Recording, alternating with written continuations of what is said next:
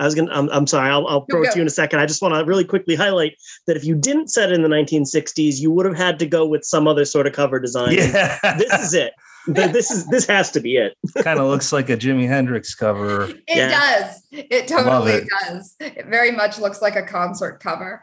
But I liked what you said about how some people think of the 60s as being very carefree. Like, oh, it's hippies and everyone was happy. But it's like there is that element, but there's yeah. also the element of we were very it was we were in a war that was very unpopular and a very, very unfair war with with the draft and and you know, and everything else that was going on. There was so many other aspects of civil rights going on at that point. And yeah.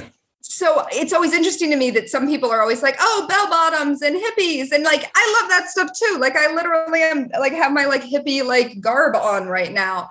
But it's like, it also has a lot of, of darkness and a lot of pain for a lot of people. So it it is that balancing and that was something i was thinking of as i was writing the book of like let's have some of that kind of carefree element but let's also make sure not to kind of just disregard how difficult that era was for so many people